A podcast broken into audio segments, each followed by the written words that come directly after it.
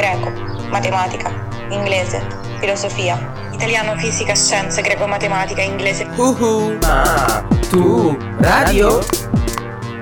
Ma tu ma radio? Ma greco, matematica, inglese, filosofia, storia, storia letteratura, italiano, fisica, Ma tu scienze. radio?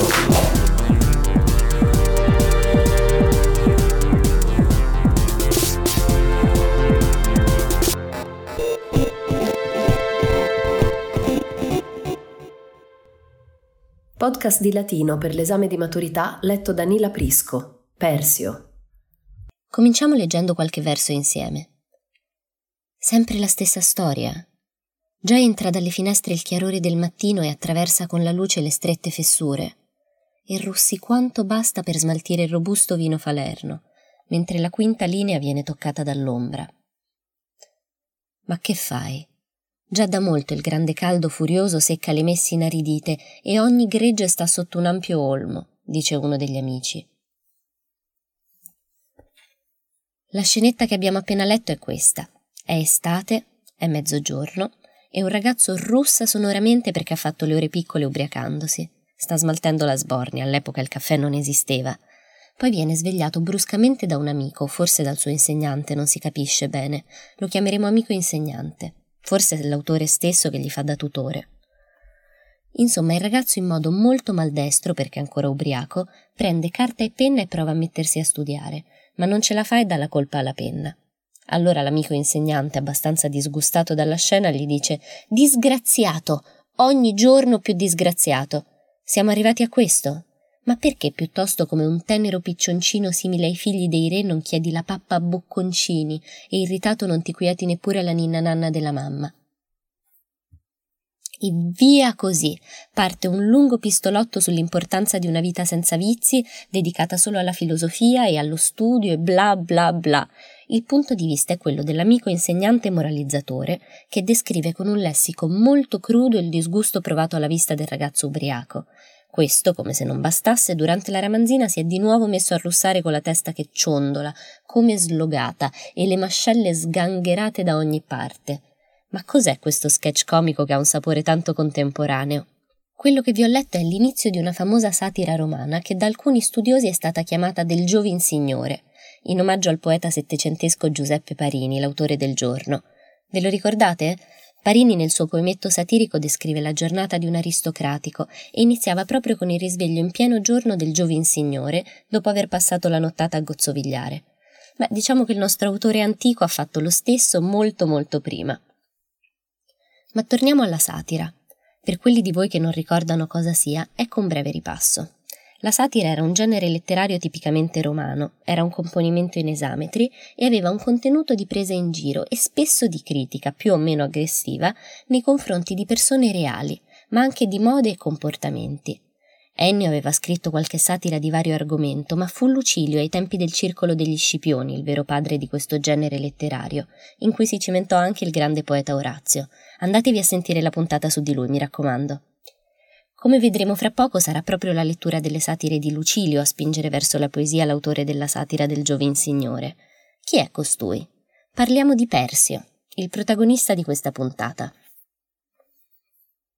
Persio è un poeta che non si può dimenticare tanto facilmente, ve lo dico. È stato così estremo nel suo moralismo che si può solo amare o odiare. Nell'arco dei secoli gli stessi studiosi l'hanno amato o l'hanno odiato Persio, ma odiato proprio. Così, per darvi un'idea, un famoso latinista, Ettore Paratore, ha scritto di Persio nella sua letteratura latina dell'età imperiale. Ma oggi, nonostante qualche tardivo dissenso, ha prevalso un sano giudizio sulle qualità negative di questa giovane personalità, guasta e inaridita dalla sua inesperienza della vita. Ci è andato giù pesante, eh? Questo la dice lunga su quanto possa risultare effettivamente antipatico Persio in certi momenti, ma noi proveremo ad andare al di là della sua apparente antipatia. Proveremo per quanto possibile a farci un po' amicizia. Le notizie principali sulla vita di Persio ci derivano da una biografia che è stata attribuita a un famoso grammatico antico, Valerio Probo, ma anche allo storico Svetonio, a cui è dedicata un'altra puntata, e ad Anneo Cornuto, il maestro di Persio, che preparò l'edizione postuma delle sue satire.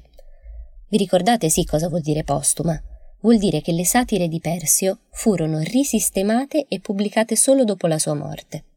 Parliamo un po' allora della sua breve esistenza. Persio nacque nel 34 d.C. a Volterra, in Toscana, in una famiglia di rango equestre. Quando aveva solo sei anni suo padre Flacco morì e sua mamma, Fulvia Sisennia, si sposò di nuovo con il cavaliere romano Fusio, che morì anche lui dopo pochi anni. Insomma, la povera Fulvia non era fortunata con i mariti, e anche Persio non fu tanto fortunato, orfano due volte senza una figura paterna con cui crescere. Fino a 12 anni Persio studiò a Volterra, ma sua mamma ci teneva a garantirgli un'istruzione adeguata e a 13 anni lo mandò a studiare a Roma, presso il più celebre grammatico dell'epoca, Remio Palemone, e presso un retore. Ma fu a 16 anni che Persio trovò finalmente una figura paterna nel filosofo stoico Anneo Cornuto, con cui strinse una profonda amicizia. Vi ricordate cosa vuol dire stoico? Vuol dire seguace dello stoicismo, una filosofia molto diffusa nella Roma imperiale, che si interessava soprattutto della morale. Nella quinta satira è proprio Persio a raccontarci che da adolescente stava prendendo una cattiva strada e che frequentava la Suburra, il quartiere più malfamato di Roma. L'incontro con Anneo Cornuto, che lo prese sotto la sua ala protettiva, gli cambiò la vita. Quando i piacevoli compagni e la toga ormai candida mi permisero di guardare impunemente tutta la Suburra, quando il cammino è incerto e l'errore inconsapevole della vita conduce le menti inquiete a sentieri che si diramano in varie direzioni, io mi affidai a te. Tu, cornuto, che sempre accogli le tenere menti sul tuo petto socratico. Ricordo che trascorrevo lunghe giornate con te e con te dedicavo alla cena le prime ore della notte. Così noi due insieme ancora disponiamo il lavoro e il riposo e interrompiamo le nostre occupazioni serie con una mensa modesta. Persio conobbe anche Lucano, il poeta epico della Farsalia. Ne parliamo in un'altra puntata. Pure lui allievo di Anneo Cornuto. Ma conobbe anche lo zio di Lucano, Seneca, e stando a quanto si dice nella biografia che ci è rimasta, Persio non ne fu conquistato. Strano che un amante della filosofia morale come Persio non abbia sentito l'influenza di Seneca, ossia uno dei filosofi più importanti del mondo romano. Però forse non dobbiamo stupirci troppo. Seneca all'epoca era molto ricco ed estremamente influente alla corte di Nerone, essendone il maestro. Avete sentito la puntata su di lui? No, fatelo. Comunque, la ricchezza e la potenza di Seneca non dovevano piacere a un duro e puro della filosofia stoica, seguace di un filosofo intransigente come Anneo Cornuto. Anneo Cornuto, tanto per farvi capire il personaggio, alla morte di Persio rifiutò tutto il denaro che il suo pupillo gli aveva lasciato, tenendosi solo i suoi libri. L'ambiente romano che Persio ha frequentato ci dà elementi chiave per capire la sua formazione intellettuale. Infatti dovete sapere anche che Persio era parente acquisito di Trasea Peto, un senatore famoso come oppositore di Nerone, condannato a morte dall'imperatore Nerone stesso nel 66 d.C. Ma Persio non arrivò mai a vedere la fine di Peto, con cui aveva instaurato un solido affetto, perché morì prima. Persio morì infatti di una malattia allo stomaco, pare, a soli 29 anni, nel 62 d.C. Alla sua morte Persio lasciò un enorme patrimonio alla madre e alla sorella, visto che, come abbiamo detto, Anneo Cornuto accettò solo tutta la biblioteca del giovane. Poi Anneo raccolse tutte le opere di Persio con l'aiuto del poeta Cesio Basso, anche lui un amico del defunto. Ma Anneo Cornuto, come abbiamo capito, era un filosofo e un critico intransigente, giudicò le satire del suo allievo mediocri e indegne di essere rese pubbliche e convinse la madre Fulvia a bruciarle tutte, tutte tranne sei, che sistemò e per le quali preparò una brevissima introduzione. Sono arrivate fino a noi perché Cornuto, dopo averle sistemate, ha incaricato l'amico e poeta Cesio Basso di pubblicarle. Il libro riscosse un enorme successo. Chissà, forse Cornuto era stato troppo severo, Forse anche qualche altro componimento del povero Persio avrebbe meritato di essere pubblicato. Non lo sapremo mai. Leggiamo ora due righe dall'antica biografia di Persio. Quando si allontanò dalla scuola e dai maestri dopo aver letto il decimo libro di Lucilio, decise di scrivere satire. Imitò l'inizio di quel libro per prendere in giro prima se stesso, poi tutti, colpendo a tal punto i poeti e i retori dell'epoca che punzecchiò perfino Nerone, il principe. Il suo verso contro Nerone che diceva il re mi dà le orecchie d'asino, venne corretto da Cornuto così. Chi non ha le orecchie d'asino, affinché Nerone non sospettasse che quelle parole erano contro di lui. Insomma, avete capito? Cornuto, stando alla testimonianza della biografia, ha ripulito le satire di Persio non solo per dargli un aspetto compiuto, ma anche per togliere un verso che poteva infastidire Nerone, un imperatore parecchio permaloso e anche lui appassionato alla poesia e alla musica. Voi direte, ma Persio era morto, cosa poteva rischiare ormai? Beh, per esempio Nerone poteva censurare l'opera e ordinare che tutte le copie esistenti fossero distrutte. Si chiama damnatio memorie ed è una cosa che i romani facevano, la dannazione della memoria. Persio sarebbe morto due volte. Questo Anneo Cornuto non poteva permetterlo. Purtroppo questa pulizia di Anneo Cornuto probabilmente non si limitò a modificare solo il verso di cui ci parla la biografia, ma anche altri. Il genere della satira infatti colpiva non solo costumi e vizi, ma anche singoli individui, come dicevamo all'inizio, e Persio, un intransigente moralizzatore amico di oppositori all'imperatore, come Trasea Peto, probabilmente prese in giro Nerone più di una volta, con allusioni più o meno evidenti. Chi lo sa?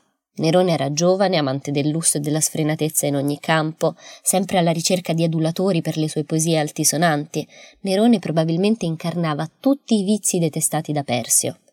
Ma entriamo ora nel dettaglio di queste satire, che come vi ho detto sono introdotte da un breve manifesto poetico di 14 versi, composti non in esametri, il verso tipico della satira romana, ma in un altro tipo di versi, i trimetri giambici zoppi, chiamati con termine greco coliambi.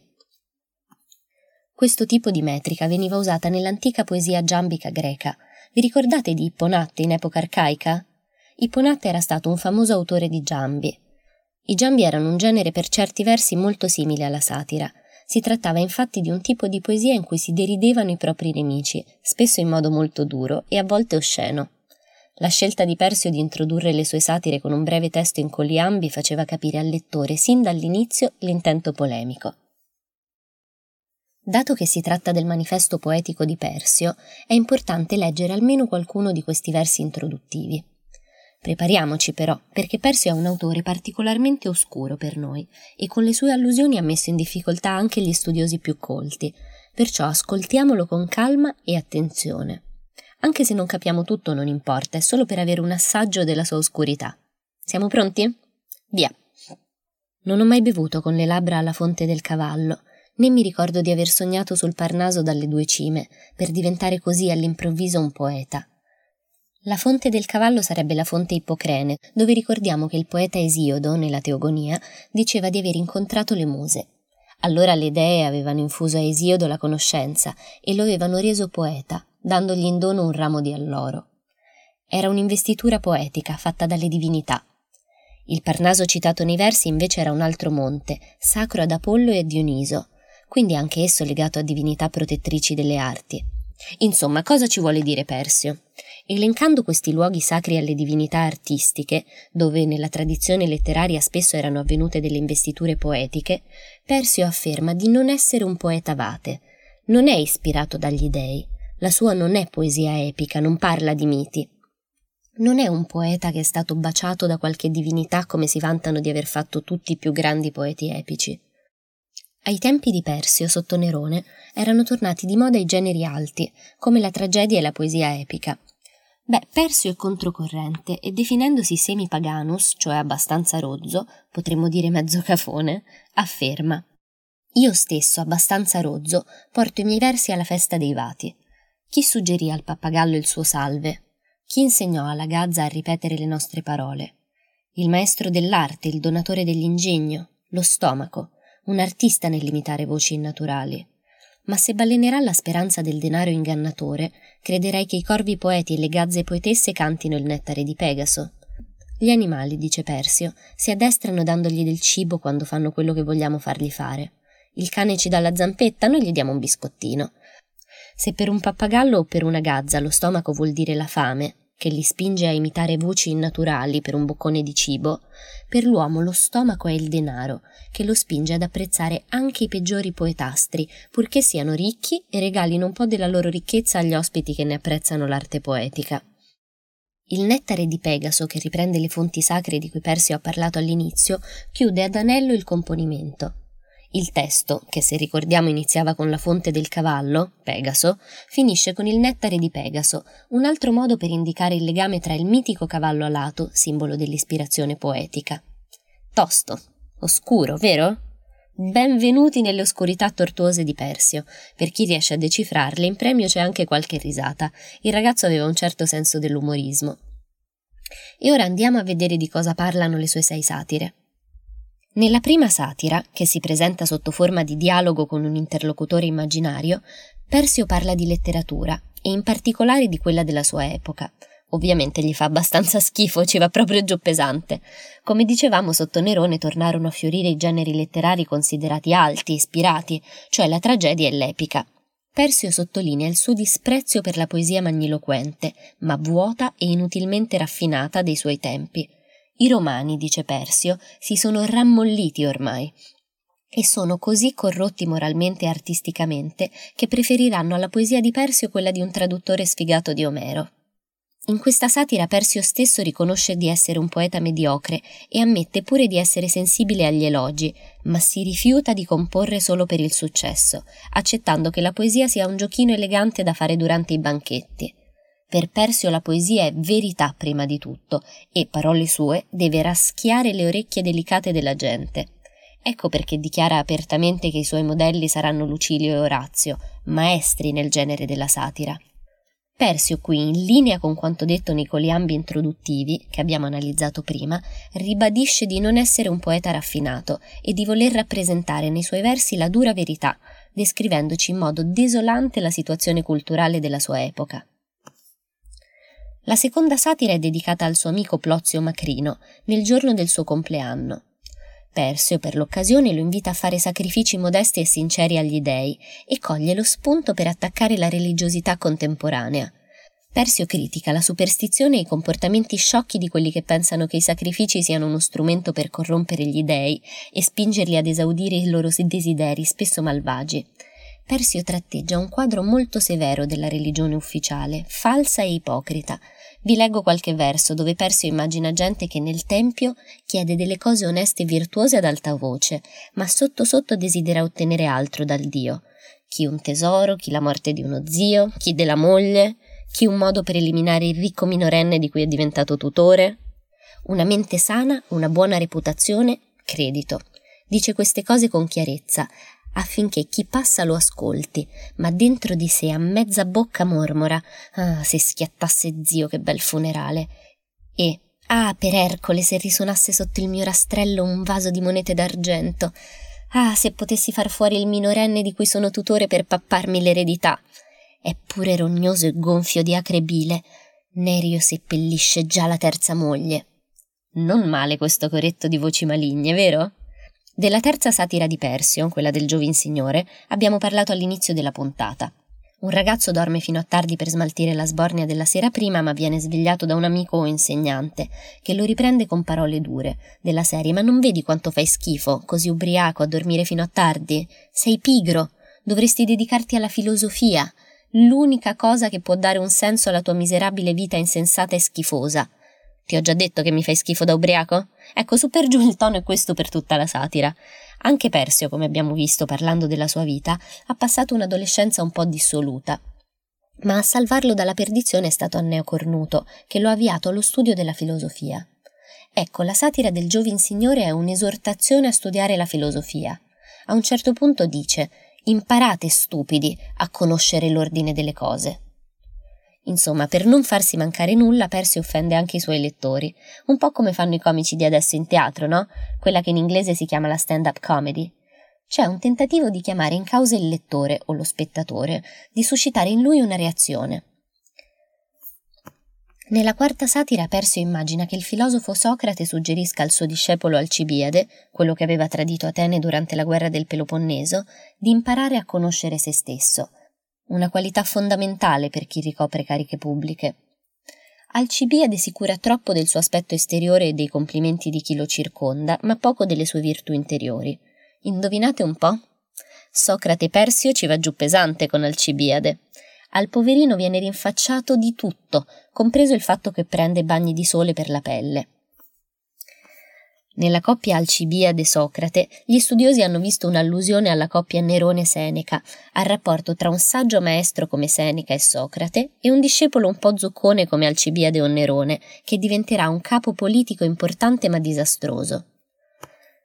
La quinta satira è dedicata al suo amico e maestro Anneo Cornuto. Persio ne tesse le lodi e racconta di quando lo ha conosciuto. Prima abbiamo letto un pezzettino di questa satira. Persio frequenta Gentaccia, va in quartieri brutti e poi incontra Anneo Cornuto e si vota interamente alla filosofia. Ci ricordiamo? Comunque l'elogio al suo adorato maestro cornuto è solo uno spunto. Persio attacca di nuovo, come nella prima satira, i poeti vati della poesia epica e tragica, che andavano tanto di moda nella sua epoca, e torna a sottolineare il carattere sincero e concreto della sua poesia, che si ispira alla realtà. Poi Persio passa in rassegna i vari comportamenti degli uomini che sono sempre alla ricerca di libertà illusorie, di beni materiali, mentre ciò che realmente conta è la libertà interiore, che si può ottenere solo sottomettendo alla ragione le proprie passioni, come insegna la filosofia.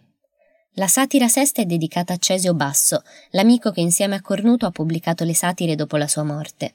Mentre Basso si trova in Sabina, Persio soggiorna in Liguria, a Luni, un posto splendido dove può stare finalmente in pace con se stesso. Esistono ancora adesso le rovine di Luni, potete visitarle. Vuoi perché il paesaggio di Luni è rasserenante, vuoi perché l'amico Basso sta in Sabina, la patria del poeta Orazio, Persio affronta un tema filosofico squisitamente oraziano, quello del giusto mezzo, della giusta misura, della giusta via di mezzo tra gli estremi opposti. Persio era nato in una nobile famiglia di rango equestre e per l'ambiente da cui proveniva intraprendere la carriera politica, il cursus honorum, era praticamente una cosa automatica, ma lui scelse di rinunciare agli onori del foro perché voleva fare il poeta, proprio come aveva fatto in passato Lucilio, la fonte della sua ispirazione.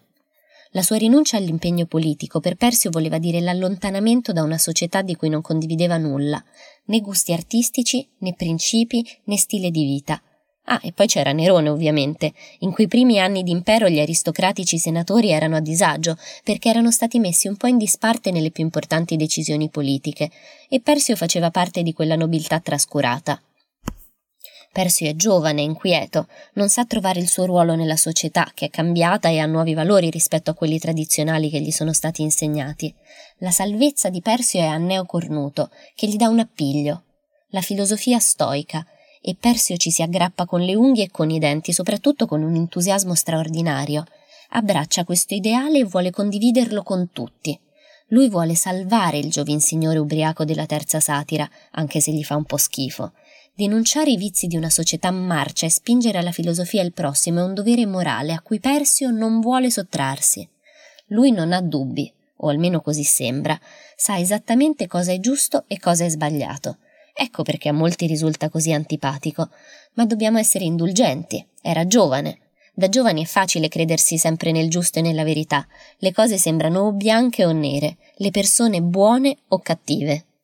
Così il giovane Persio legge le satire di Lucilio e in esse trova un modello da riproporre ai contemporanei per esprimere la sua indignazione personale e i principi dello stoicismo, la sua filosofia. La satira grazie al tradizionale gusto per la polemica e al suo realismo, è perfetta per i suoi scopi. Ma qual è lo scopo finale di Persio? Persio vuole raschiare via la crosta degli atteggiamenti sociali e svelare la loro natura marcia. Vuole schiaffeggiare il suo lettore per farlo rinsavire, spingerlo nelle braccia della filosofia stoica e magari suscitare anche qualche risata. E perché se la prende tanto con la letteratura contemporanea? Semplice, perché la poesia della sua epoca è inutile, vuota, falsa, priva di insegnamenti morali, fatta solo per intrattenere il pubblico, per distrarlo dalla realtà. Persio sa che la sua poesia è scomoda, perché è portatrice di verità scomode, ma non gli importa.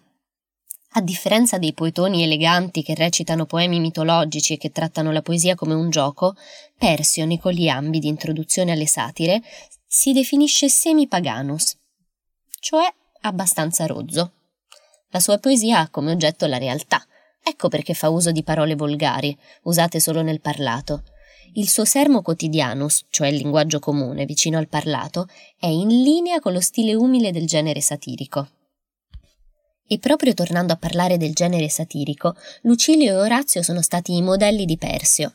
Del resto ce lo dice proprio Persio nella prima satira, ve lo ricordate? Rispetto a Lucilio non possiamo dire molto perché ci restano solo frammenti. Sappiamo che Lucilio si scagliava contro la decadenza dei costumi della sua epoca e questo a Persio era piaciuto molto. Sicuramente rispetto a Persio però Lucilio aveva libertà di parola e poteva attaccare e deridere apertamente anche i personaggi politici più influenti. Forse anche Persio se l'era presa questa libertà di parola, ma non possiamo saperlo con certezza, visto che sulle sue satire ha poi rimesso mano il suo maestro Anneo Cornuto, modificando dei versi e eliminando, come sappiamo, i riferimenti a Nerone, e forse anche a qualche altro importante personaggio. Di sicuro nei testi che ci rimangono troviamo delle allusioni enigmatiche, dei riferimenti non facilissimi da capire, Magari si usano personaggi storici famosi già esistiti per nasconderci dietro personalità importanti. Ricordatevi la quarta satira e la coppia Alcibiade Socrate dietro cui si potrebbe nascondere un'allusione alla coppia Nerone-Seneca. Rispetto a Orazio possiamo dire che Persio non ha il suo distacco elegante e non sa ridere bonariamente dei vizi altrui come lui, ma sfoga la sua rabbia nella scrittura. Eccola la cosa importante. In questa scrittura rabbiosa consiste la vera caratteristica di Persio. Per leggere le sue satire ci vuole un lettore attento e consapevole, perché Persio non voleva scrivere in modo banale e patetico per un pubblico di citrulli, secondo la moda letteraria della sua epoca. Persio voleva essere interpretato da lettori capaci di approfondimento e giudizio critico. Nello specifico, l'oscurità del suo stile è data da un andamento irregolare. Per farvela breve passa da un argomento all'altro all'improvviso, seguendo una catena di pensieri e analogie che non sempre sono chiarissimi. Insomma, salta di palo in frasca, come si direbbe. Ma la cosa che rende più oscuro il linguaggio di Persio è la iunctura acris, cioè un accostamento insolito e audace di parole che vanno male insieme, che sono dissonanti, che suonano male, insomma, che infastidiscono il lettore. Ad esempio, nella quinta satira, pallentes mores, letteralmente le pallide abitudini, sono le abitudini che hanno il colorito pallido e malato di chi vive nel vizio. Capite in due parole quanti concetti possono starci? Lo stile di Persio così particolare fu accolto con entusiasmo dai suoi contemporanei. Purtroppo lui non si è potuto godere questo successo.